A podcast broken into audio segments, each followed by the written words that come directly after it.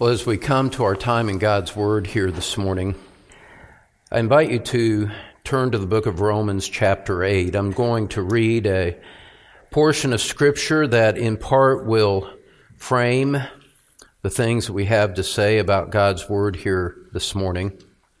As you're turning there, the title of today's message is The Bible, the Spirit, and You. The Bible, the Spirit, and you.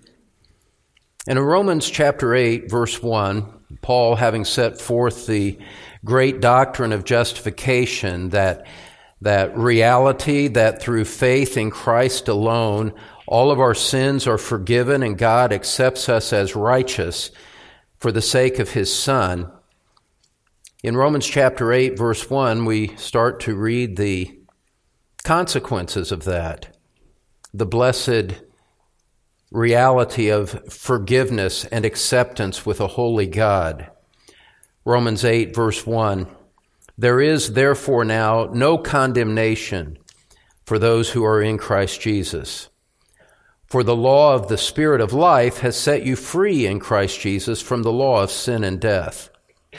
For God has done what the law, weakened by the flesh, could not do by sending his own son in the likeness of sinful flesh and for sin, he condemned sin in the flesh in order that the righteous requirement of the law might be fulfilled in us, who walk not according to the flesh, but according to the Spirit.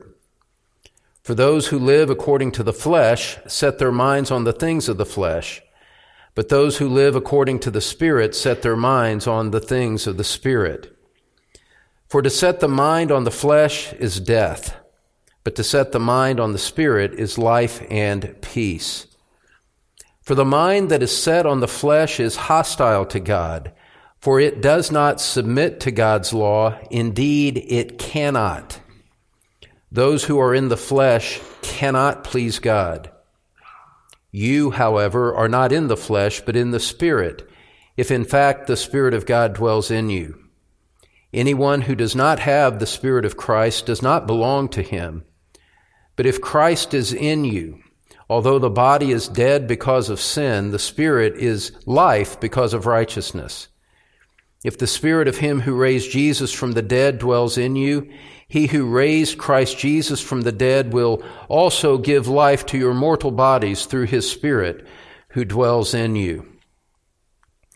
As we gather this morning, we are completing, this is the final message in our series, How to Know the Bible is True. And there is no more fundamental question in life than to be able to understand the reality of the truthfulness of Scripture, the inerrancy of Scripture, the finality of Scripture, the sufficiency of Scripture. We've covered all of those things to one degree or another leading up to today. It's part of our mega series, Building a Christian Mind. And to have a Christian mind is to necessarily have an understanding of the place of the Bible in reality and an understanding the things of God, the things of life, the things of death, the things of forgiveness. And what we've said in this series is that we believe the Bible, we accept the Bible as the inerrant Word of God, based on the authority of Jesus Christ.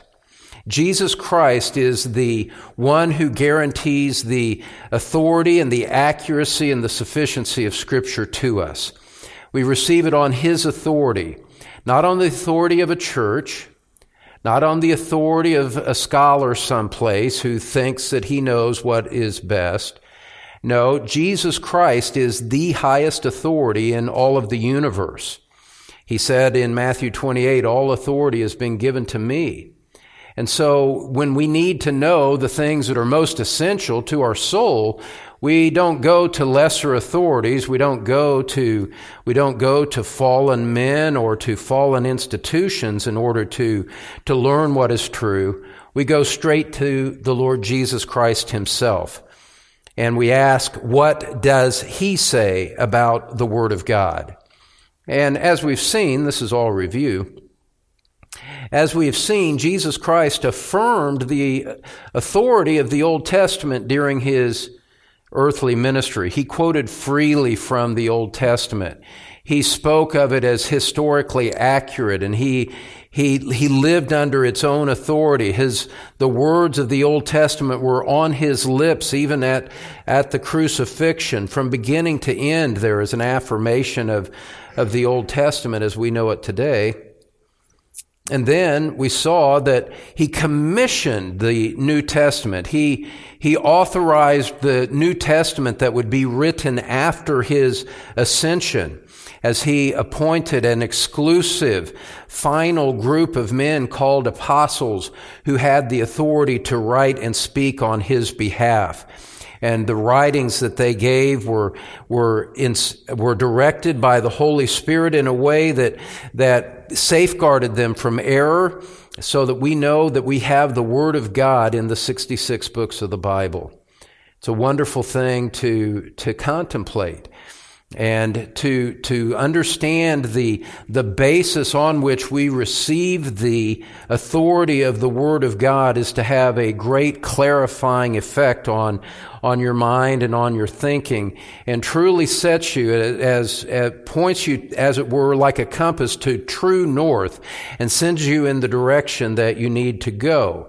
There is no higher authority than the Bible Jesus Christ said in John chapter 10 verse 35, the scriptures cannot be broken. He said elsewhere that not a, not a dot, not a, not a, not an iota of, of scripture will be, will ever be broken. It all must be fulfilled. And so there is this wonderful fullness of authority and trustworthiness found in the scripture.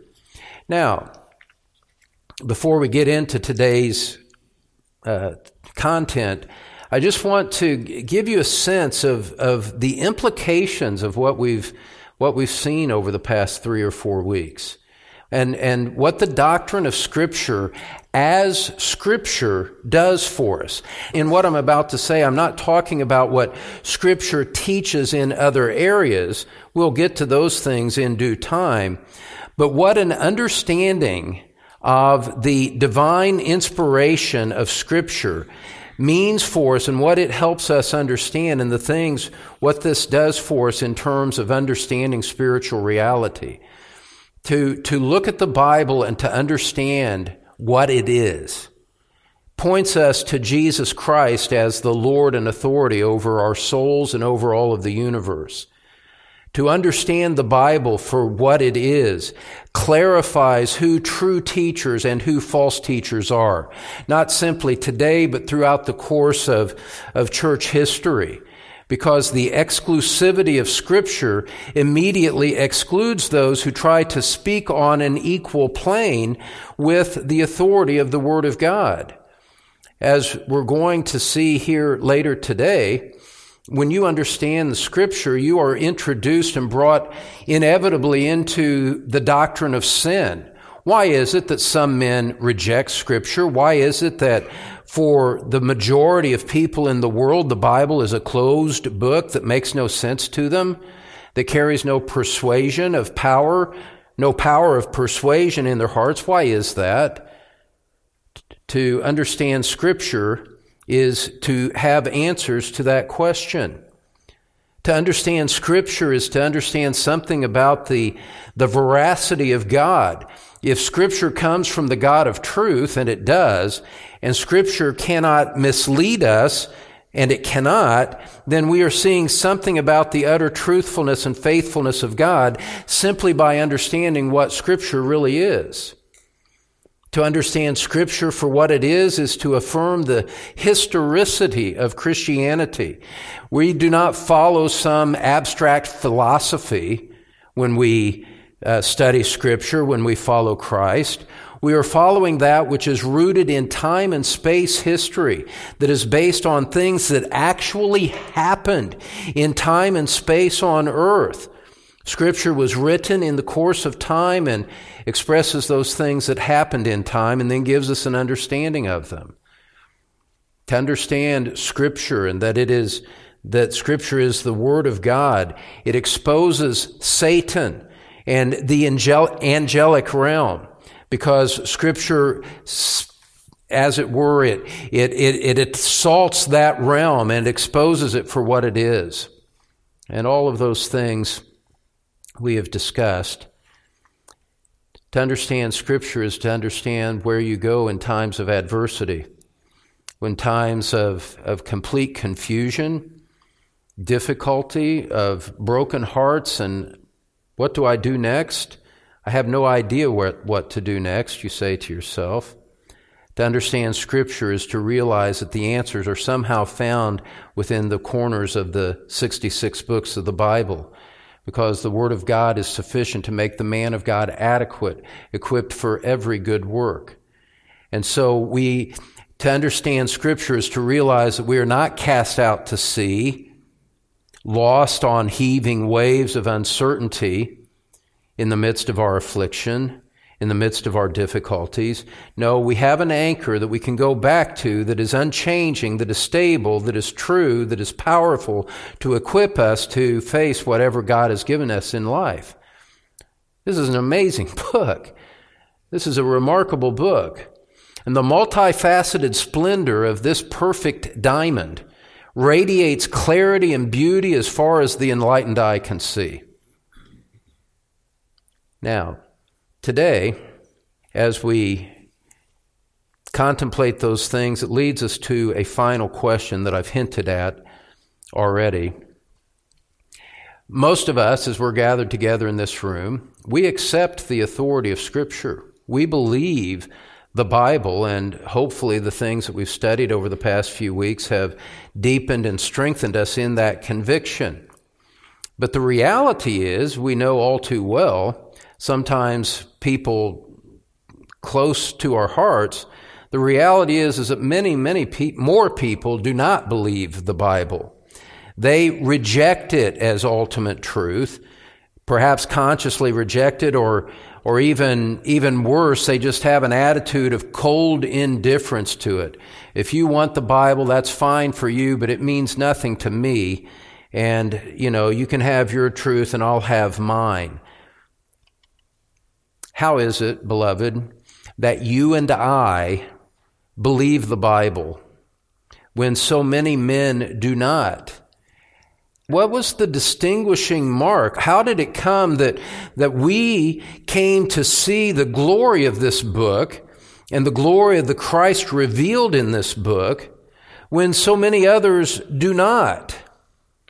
Well, beloved, the answer is very humbling. It's not because we are smarter than they are. Uh, in fact, Scripture says it's not many noble that uh, come to the truth. It's not because we're smarter than they are.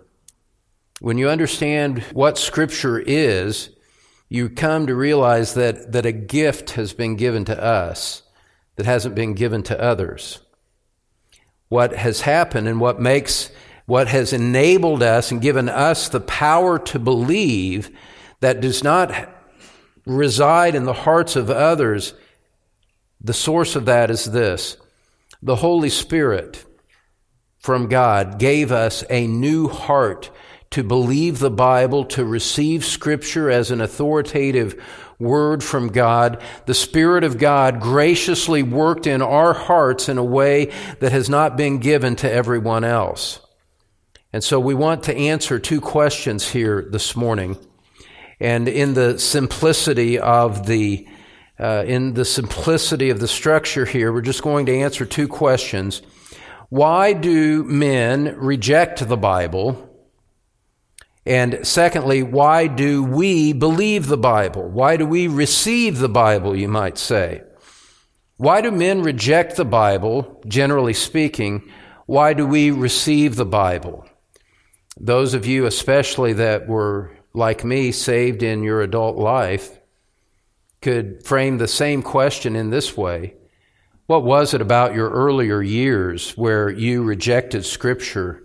But now Scripture is a living book, alive to you that, that when you read it, you, you know in, intuitively, you know intrinsically, you know in the depth of your heart, this is true, this is true, this is true.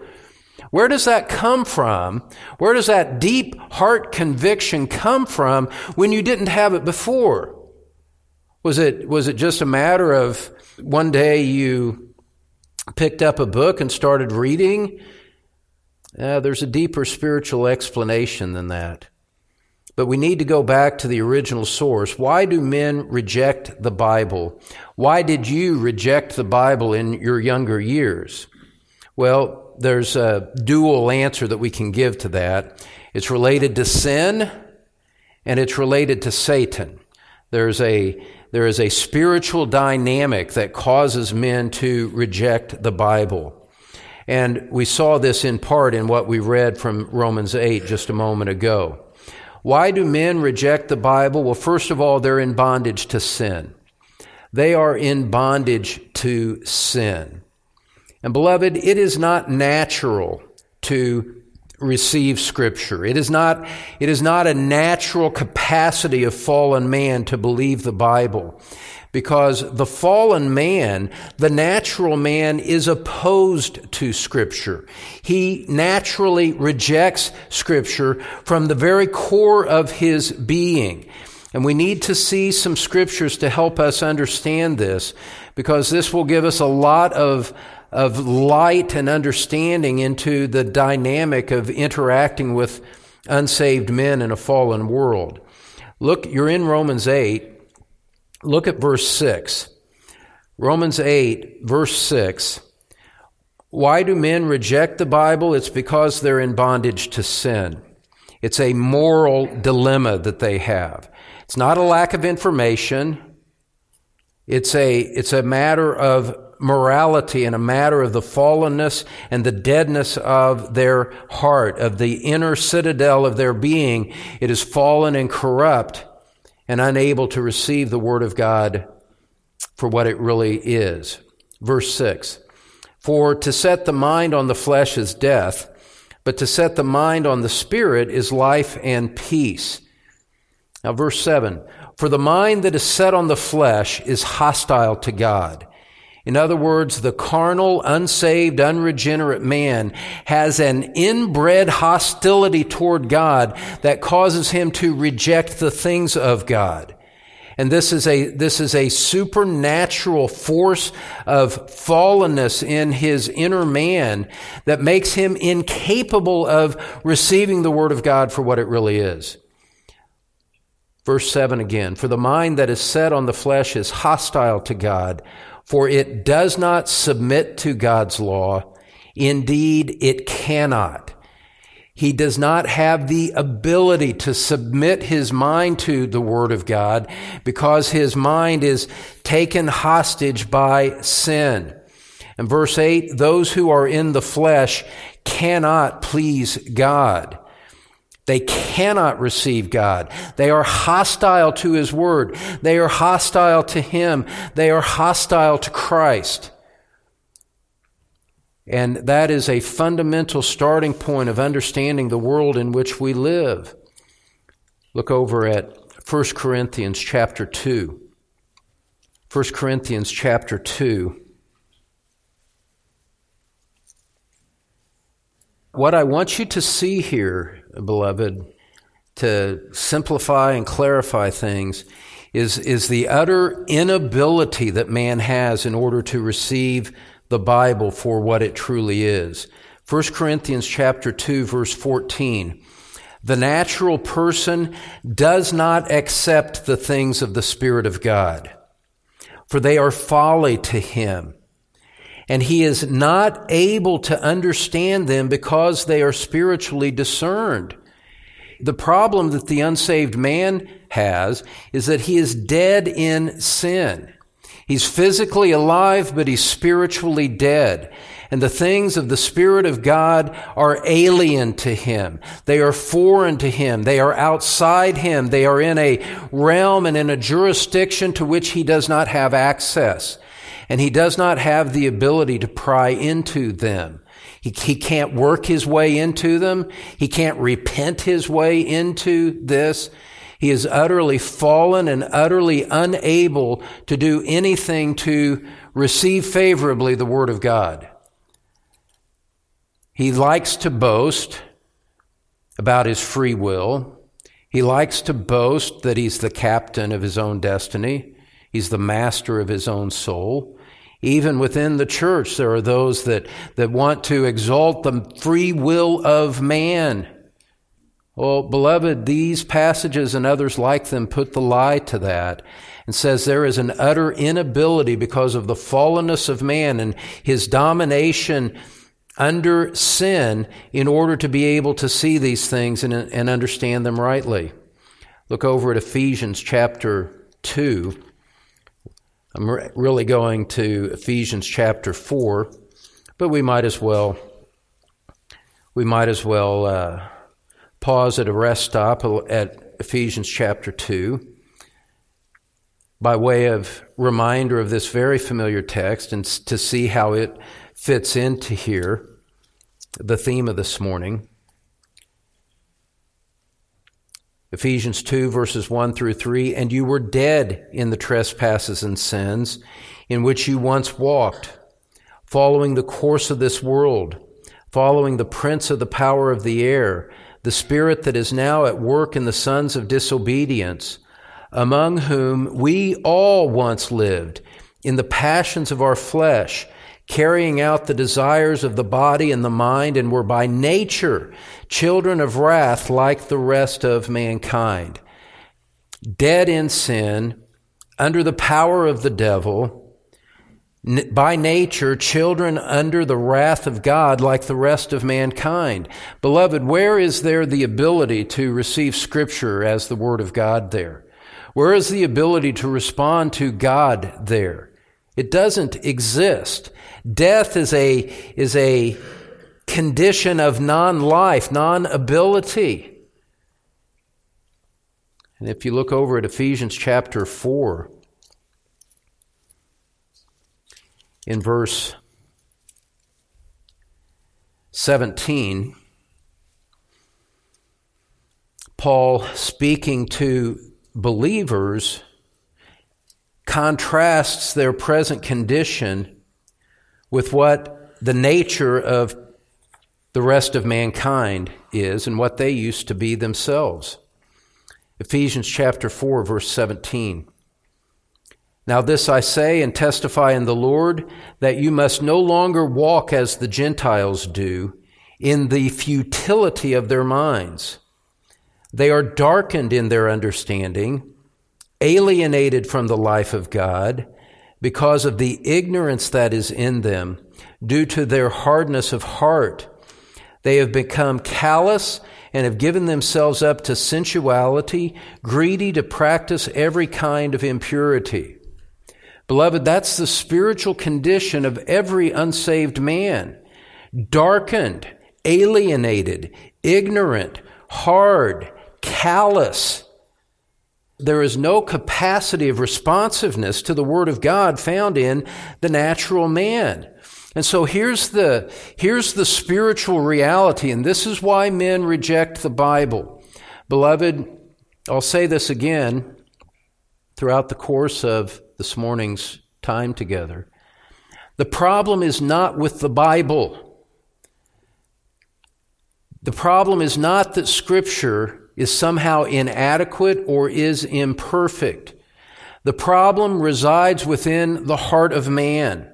Man is born, women are born with a natural disposition against the truth. They are born in sin. They are lost in sin. They are helpless spiritually and have no ability to receive anything spiritual or to receive or to act upon anything that is rightly presented to them. Men are lost in sin and helpless. And beloved, we were all in that condition. We're all born into this condition. No one is born a Christian. No one is born into a, a, a natural responsiveness to God. And no amount of splashing water on a baby can take away the original sin that binds their heart and closes their minds to the truth. This is a spiritual problem that physical water cannot wash away. And You know, you talk about baptizing infants, and the same thing goes for those who believe in, in adult baptismal regeneration, that you can be baptized and receive new life. That's not true. It's not an outward work that we need. It's not an outward motion on our physical flesh that can open our spiritual minds to the truth. Martyn Lloyd-Jones says, apart from the enlightenment given only by the Holy Spirit, the things that pertain to salvation are not known and cannot be known to any man. The things that pertain to salvation are not known and cannot be known to any man. Beloved, that's bad. That's bad. Why do men reject the Bible? It's because they're in bondage to sin. Their hearts are dead and incapable of responding to light and life. It's bad. But it gets worse. It's worse than that. It's worse than simply what's inside the man that keeps him from the truth. Yes, he is in bondage to sin, but he is also in bondage to Satan. He is in bondage to Satan. There is a supernatural deception that is at work that disposes men against the truth, that restrains them from coming to the truth. And those of you that have loved ones that are, that are so hostile to the truth, this gives you a sense of perspective and, and takes away a little bit at least, takes away a little bit of the sense of personal rejection when they won't hear your words, takes away a sense of frustration as they continue to go deeper and deeper into darkness. And you start to realize and discern the spiritual reality of these things. There is, as I said, a supernatural deception that is at work in their minds and in their lives. Turn over to 2 Corinthians chapter 4 with me. 2 Corinthians chapter 4.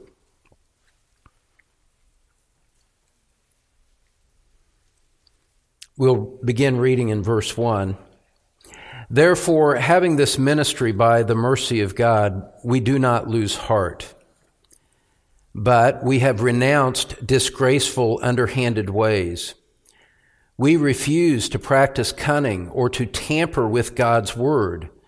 But by the open statement of the truth, we would commend ourselves to everyone's conscience in the sight of God.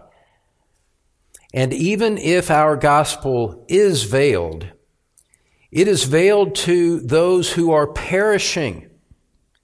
In their case, the case of those who do not see the glory of the gospel, in the case of those who are perishing, who reject the truth, who are hostile to Christianity, who are hostile to biblical preaching, who are hostile to biblical authority, who are hostile to the exclusivity of Scripture, What's happening in their lives to make them like that? Paul explains it.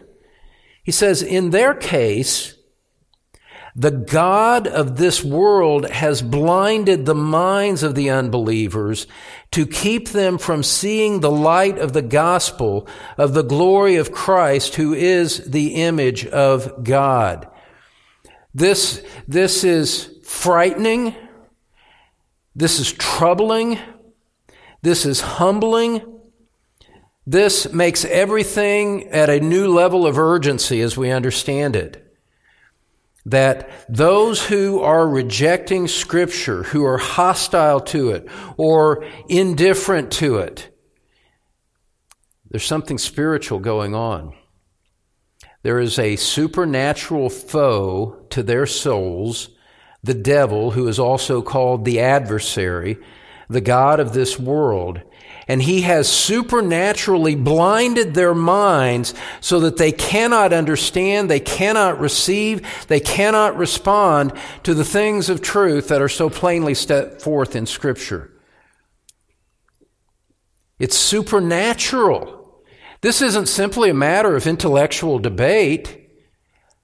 Personally, I believe it's foolish for a Christian to get on stage with an unbeliever and give him an equal platform because there's so much more going on than just an exchange of information for a mixed audience to choose what they think is right. You know what? A, mixed audience is always going to side with those who are, share their disposition against the truth. In Matthew 13, Jesus said it himself. He said, When anyone hears the word of the kingdom and does not understand it, the evil one comes and snatches away what has been sown in his heart.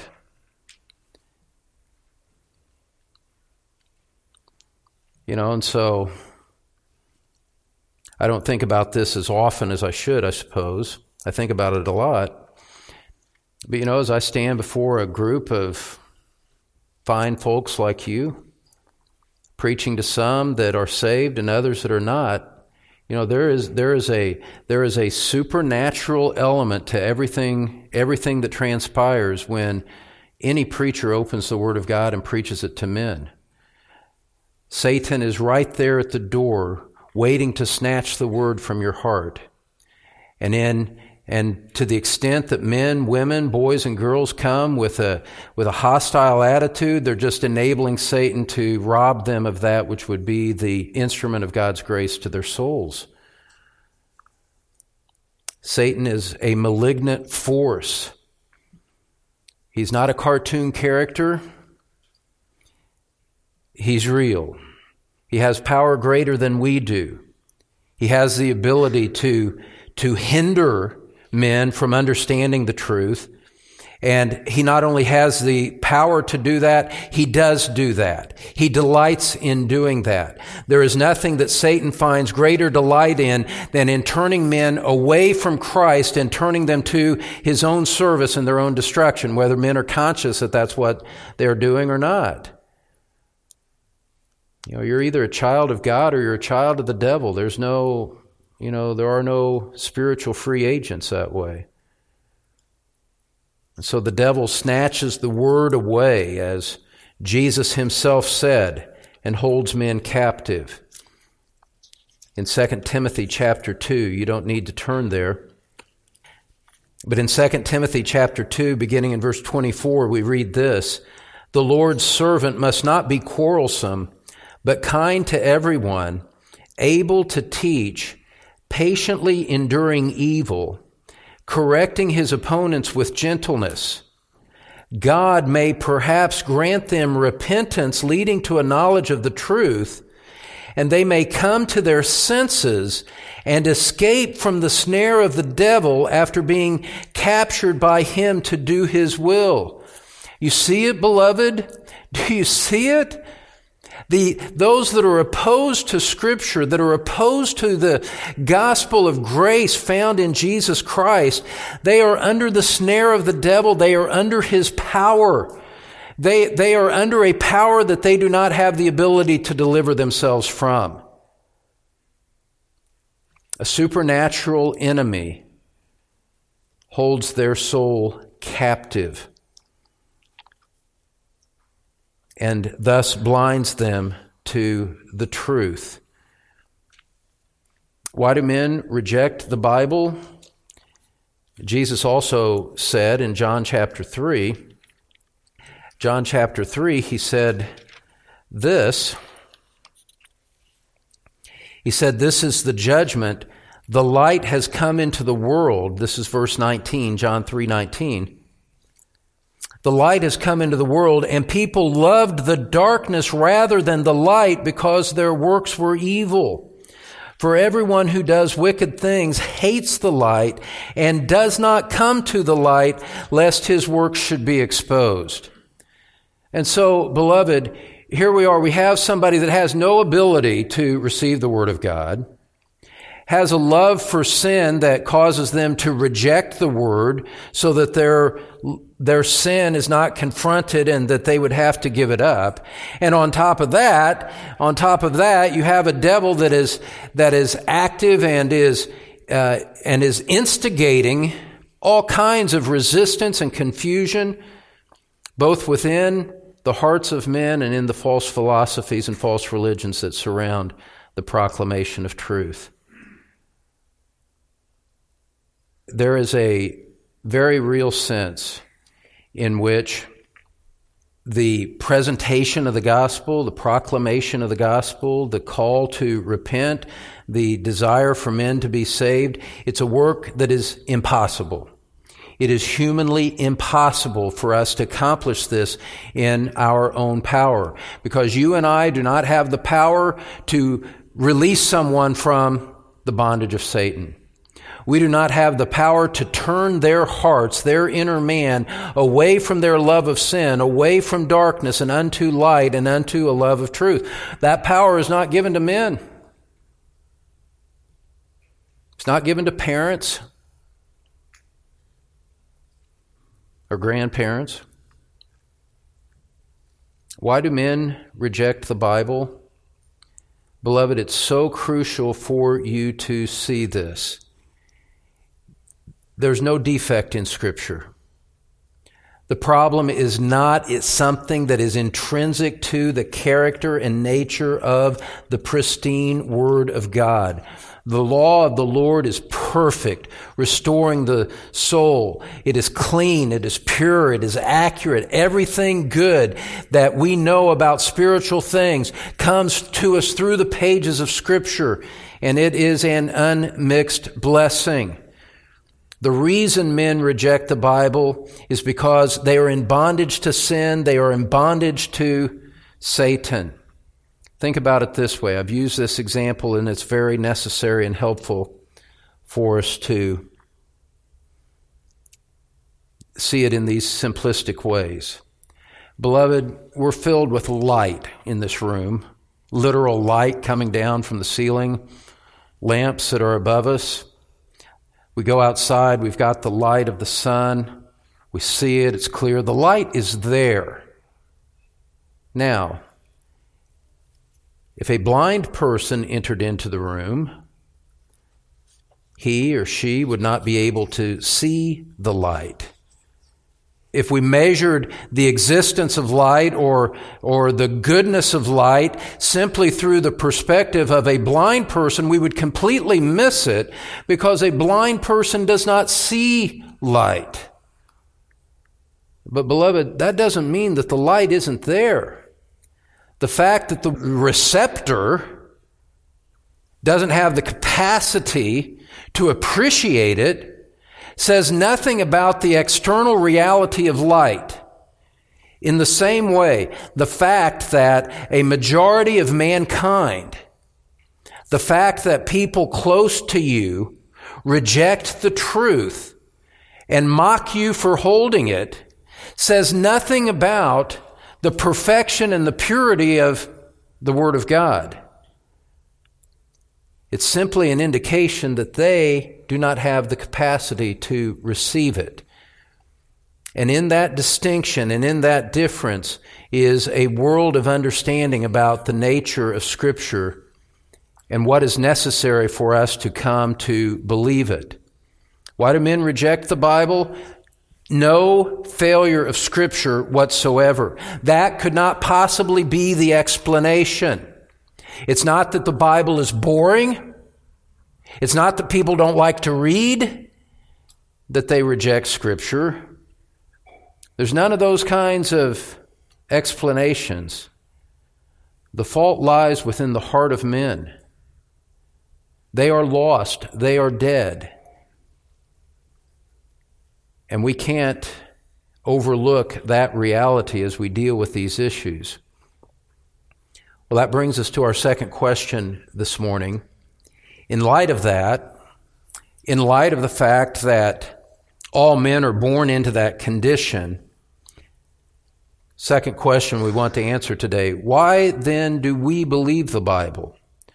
Why do we believe the Bible? How did we pass from darkness into light? How did we pass from ignorance into some measure of understanding? How did we go from being hostile fools, speaking autobiographically here? How did we go from being a hostile fool to one whose mind is in subjection to the Word of God. Because we were all born bound. We were all born blind. We all loved our sin. Oh, beloved, the answer to that question is completely humbling. To understand the answer to that question is to realize that there can't be anything about me, about you, if you believe Scripture today. There's nothing intrinsically good, meritorious, or better about you that puts you in that condition today because you were just like the rest. We were all just like them. Ephesians 4. We all dwelt in that realm of darkness. So it can't be that we have some kind of superior wisdom over which we can boast. So what happened to us? That we believe the Bible. How is it that what we were once blind to, we now can see? And you remember how in John chapter 9, Jesus came and took the man who was physically born blind and you know, and he applied things to his eyes, and the man was able to see. The Pharisees questioned him, How is it that you can see now when before you couldn't? And this man, in the simplicity of what happened to him, said, said All I can tell you is Jesus applied mud to my eyes, and whereas before I was blind, now I can see. That's the reality of it. And the distinguishing factor in that man's ability to go from blindness to sight was the work of Christ on him. In like manner, beloved, what happened to us is the way the reason that we can believe and receive scripture today it's because the Holy Spirit did a gracious work in our hearts that he did not have to do. God showed favor to us that we did not deserve. Christ showed a kindness to us under which he was had no obligation to extend. The Holy Spirit took scripture and made it real to us. In an act of undeserved kindness, undeserved favor, God opened our hearts to understand that which we previously rejected and, and not simply, not simply gave us a new mental perspective. He reoriented the entire moral disposition of our heart in salvation. Go back to Romans chapter 8 where we began.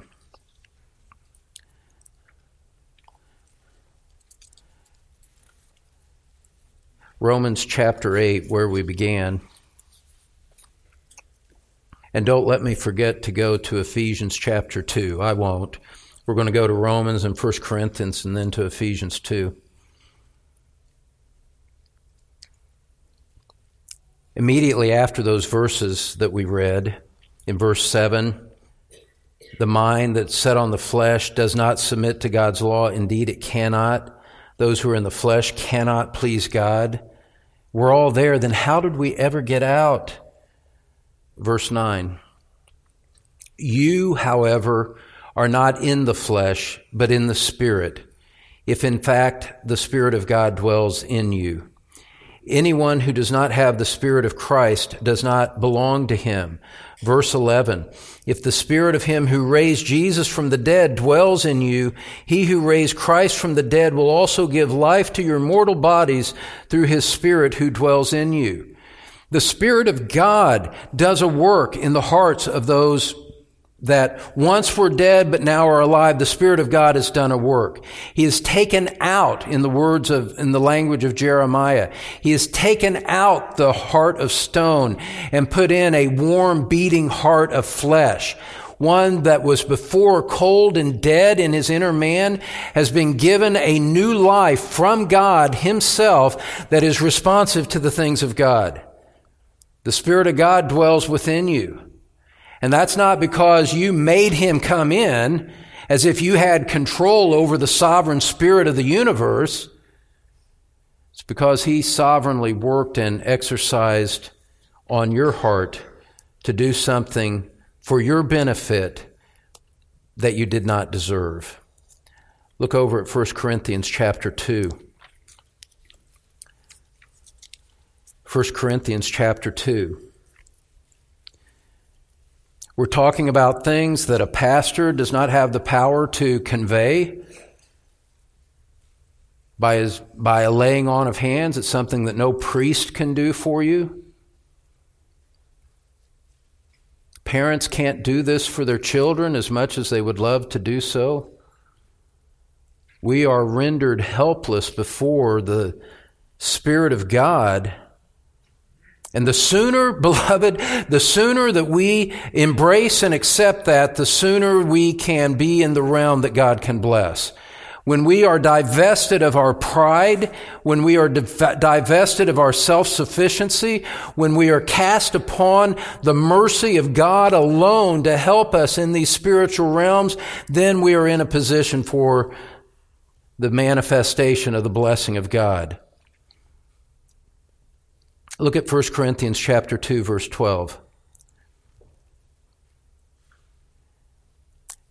Now we have received Paul speaking in the inclusive we to these believers at the church of Corinth.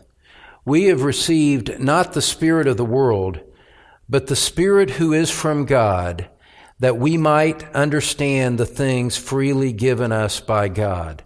What a great, what a great reality to enter into. What a great reality to understand. We have received the Spirit of God. The Spirit of God has come to us.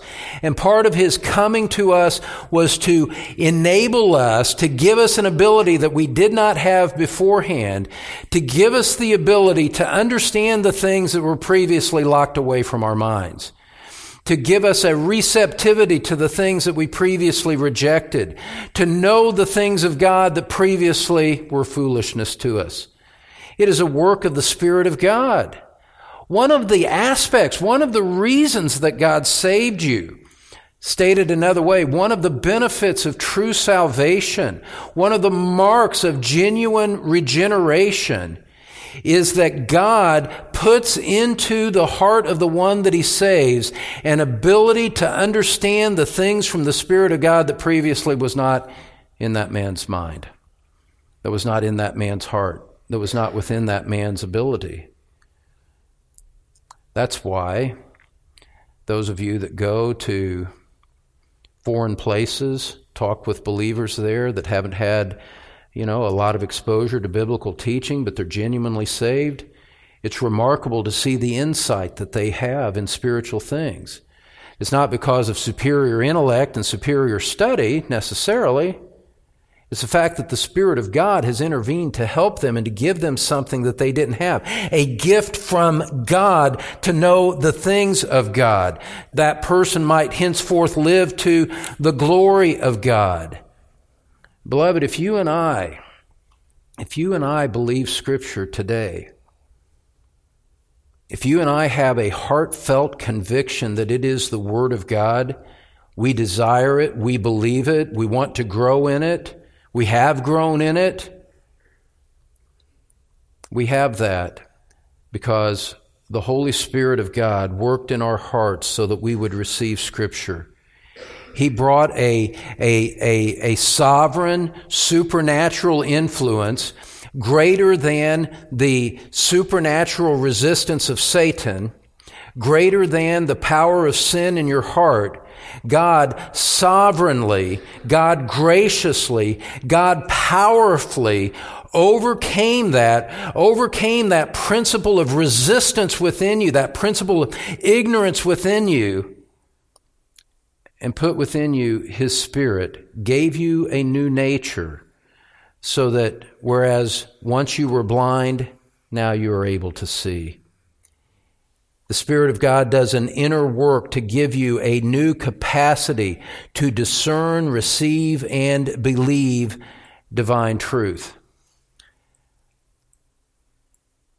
That, if we can just take a moment of application for the way that that affects us in our, in our minds and in our disposition, this is completely humbling. This is completely humbling. I can't take any credit for that. I didn't have the power to get out from it, and I had no way to obligate or to expect or to demand God to be gracious to me. Wasn't anything I could do to provoke God to be that kind to me. I was dependent before I knew even knew it for him to be gracious to me. I can't take credit for it. This does not make me better than the person next to me who rejects Scripture. It doesn't make me better as a man, somehow superior to them in my intrinsic being. And it's the same way for you, beloved. If you believe the Word of God, if you treasure the Word of God, it's because the Spirit of God has been gracious to you. The Baptist Confession of 1689 says this Remember, we're answering the question why do we believe the Bible? The Baptist Confession of 1689 says it this way The authority of the Holy Scripture, for which it ought to be believed, depends not on the testimony of any man or church, but wholly upon God, its author, who is truth itself. Therefore, it is to be received because it is the Word of God. Now, going on, listen to this. Our, our full persuasion and assurance of the infallible truth of Scripture and its divine authority is from the inward work of the Holy Spirit bearing witness by and with the Word in our hearts. End quote. The reason that we believe, the reason that we have conviction, the reason that we are animated about the Word of God is because the Spirit of God is doing a work in our hearts, testifying to the truth of the Word and with the Word that this is the Word of God and we receive it on the authority of nothing less than God Himself. Nothing less than the Spirit of God working in our hearts. That is the source of full persuasion of the truthfulness of the Word of God. It comes from the Spirit. And so, beloved, when God saved you, when you heard the gospel, God opened your heart like Lydia in Acts 16 to believe. Understand that He did more than simply forgive the guilt of your sin. He did more than just rescue you from hell and put you on a path that leads to eternal life. The multifaceted wonder and the multifaceted gift of all that He has done for us includes the fact that He enabled you to believe the Bible as the Word of God. Part of His gift in salvation was to turn your heart toward Scripture. And he does this for everyone that he saves. If God, think about it this way, if God is going to bring men and women, boys and girls under the authority of Jesus Christ, he must bring them under the authority of the Bible if it's going to be true and it's going to be real. And so to ensure the right direction of the principles that uh, work in your heart, Part of his gift is to influence you in your inner man to accept the authority of the Bible.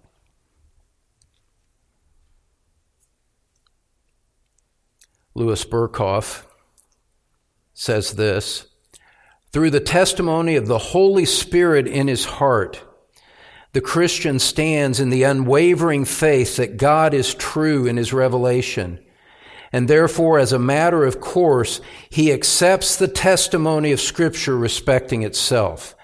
End quote. There's an inner testimony of the Holy Spirit that is at work in the heart of a true Christian that leads us to say, this is true. I believe it. I accept it. And, and we accept the testimony of Scripture because the Spirit of God not only inspired the Word of God, he inclines our heart. He moves in our heart. He works in our heart. He changes and influences our heart so that we receive what He Himself has produced. Another theologian, says this The Christian is persuaded and assured of the infallible truth and the divine authority of the Bible by this inward work of the Spirit within his heart, who opens his mind to perceive the true nature of Scripture, and who applies the Word with force and conviction that man may experience the truth that the Bible is from God. It is God, the Christian gladly declares, who testifies to his own word. It is God who identifies what he himself has spoken. To have that conviction is to have something, a gift from God given to us. Now, that has a really practical effect for those of you that are wandering in darkness, those of you that feel the weight of uncertainty. Perhaps your convictions on these things are not settled. They are they're unsettled and you're you're you, you have a sense that you're lost and you're searching and you're groping in the darkness. You know what? That, that sense of groping in the darkness, that's what you're doing. You are groping in darkness, and it's a darkness that is within as well as without of your soul. What this teaching does for you is it gives you a great sense of hope and a great sense of direction into what you need to do. What you need to do is you need to humble yourself before holy God and say, God, I don't get this. God, I am confused. I don't understand. I, I, I read scripture and it's a closed book to me. God, I need you to be gracious to me. I ask you to be gracious to me. Send your spirit upon me that I might understand in the way that's been held forth to me from the word of God. You go and you humble yourself before God and ask him to help you in a way that he has not yet done. You thought I was going to forget Ephesians 2, didn't you? Nuh I had, but I remembered just now. Go back to Ephesians 2. Ephesians 2, we looked at the first three verses dead in sin, dominated by the devil, doomed to suffer the wrath of God. How is it then that Paul is writing to Christians when we were all in that position? What was the distinguishing factor? Verse 4 But God. But God, being rich in mercy, because of the great love with which He loved us, even when we were dead in our trespasses, made us alive together with Christ. By grace you have been saved, and raised us up with him, and seated us with him in the heavenly places in Christ Jesus, so that in the coming ages he might show the immeasurable riches of his grace and kindness toward us in Christ Jesus. There you were, beloved there you were, a colossally lost soul. And God looked on you with mercy. God, having ordained this before the foundation of the world, at a point of, in time in your life said, now I will show mercy. And the Spirit of God came upon you, gave you a new heart, and the, the triune God full of love and mercy despite accusations against his contrary to his character to the contrary. God, in mercy to you, in love toward you, in kindness toward you, made you alive together with Christ. It is by grace you have been saved.